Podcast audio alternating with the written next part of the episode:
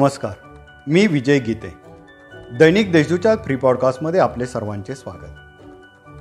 महाराष्ट्राच्या सुधारणांचा इतिहास आजही प्रेरणादायी आहे. तसेच नाशिक जिल्ह्याच्या सर्वांगीण विकासासाठी प्रशासकीय यंत्रणा सातत्यपूर्ण करत असलेले कार्य कौतुकास्पद आहे असे प्रतिपादन पालकमंत्री छगन भुजबळ यांनी केले. महाराष्ट्र राज्य स्थापनेच्या बासष्टाव्या वर्धापन दिनानिमित्त नाशिकमध्ये मुख्य ध्वजारोहण कार्यक्रमात ते बोलत होते. महाराष्ट्र राज्य स्थापनेच्या बासष्टावा वर्धापन दिनानिमित्त विभागीय आयुक्त कार्यालयात नाशिकचे विभागीय आयुक्त राधाकृष्ण गमे यांच्या हस्ते ध्वजारोहण करण्यात आले. तर जिल्हाधिकारी कार्यालयात जिल्हाधिकारी गंगाथरंडी यांच्या हस्ते ध्वजारोहण करण्यात आले. महिला शेतकऱ्यांसाठी कृषी विभागाच्या योजना राखीव ठेवण्यात येणार आहेत.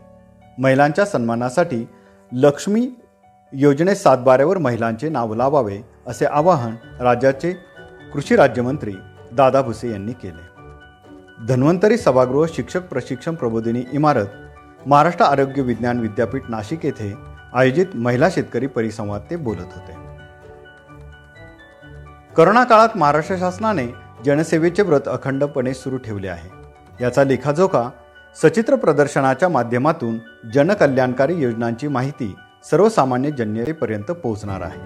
असे प्रतिपादन जिल्ह्याचे पालकमंत्री छगन भुजबळ यांनी राज्यस्तरीय सचित्र प्रदर्शनाच्या उद्घाटन प्रसंगी केले. नाशिकमध्ये सामाजिक कार्य करणाऱ्या व्यक्तींनी एकत्र येऊन आरोग्य चिंतन फाउंडेशनची स्थापना केली आहे.